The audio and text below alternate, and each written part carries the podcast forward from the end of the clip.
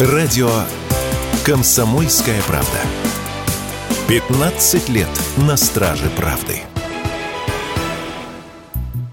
В России зафиксировали дефицит нянь. Согласно исследованиям, в начале этого года работодатели открыли чуть больше трех тысяч таких вакансий. На них претендует не больше двух человек на место, в то время как нормальным считается конкуренция в 7-8 человек на одну вакансию. При этом рост спроса на нянь превышает рост предложения услуг. Если интересоваться работой стали всего лишь на 10% чаще, то ищут сотрудников почти в полтора раза активнее. Из-за этого выросли и цены на эти услуги. Так, в Москве и Петербурге за час с ребенком работник возьмет 450-500 рублей. Дешевле всего оставить свое чадо под присмотром можно в Тольятти и Ульяновске, всего за 200 рублей в час. Няни на постоянной основе получают в среднем 49 тысяч в месяц. Как рассказали эксперты, рынок бэбиситеров действительно серьезно сократился. Если сейчас одной семье предложат хотя бы двух кандидатов, то это уже хорошо. Об этом радио «Комсомольская правда» рассказала генеральный директор кадрового агентства «Вторая мама» Анна Жукова.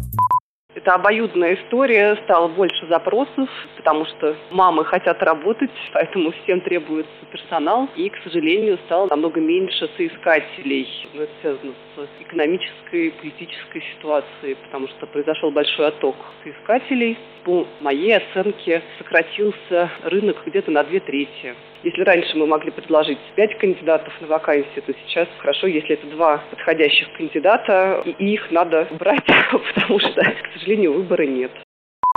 При этом в данной сфере есть и положительная динамика. Так, в последнее время все чаще работой няни интересуются молодые девушки, только окончившие институт. Поэтому уже через несколько лет ситуация с кадровым дефицитом может прийти в норму, считает Анна Жукова.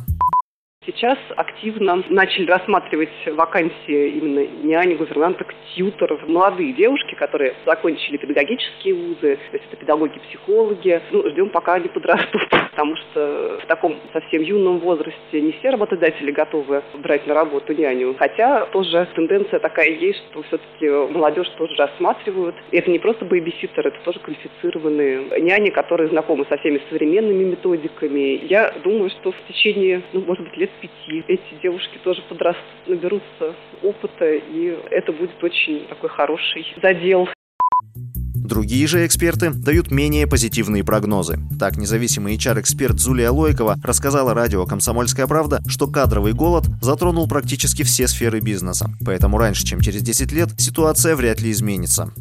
Я могу назвать несколько причин. Демография, релокация. Если брать наш рынок труда, то у нас сейчас огромный дефицит в разных секторах бизнеса, и он не за один год формировался. Поэтому мы сейчас находимся в не лучшей ситуации. Я думаю, что для выправления ситуации вот прям в ближайшие 10 лет мы точно ничего не сделаем. На данный момент нехватку сотрудников испытывают 85% российских компаний. Сильнее всего кадровый голод коснулся рабочих профессий, менеджеров по продажам, инженеров и айтишников. Василий Воронин, Радио «Комсомольская правда».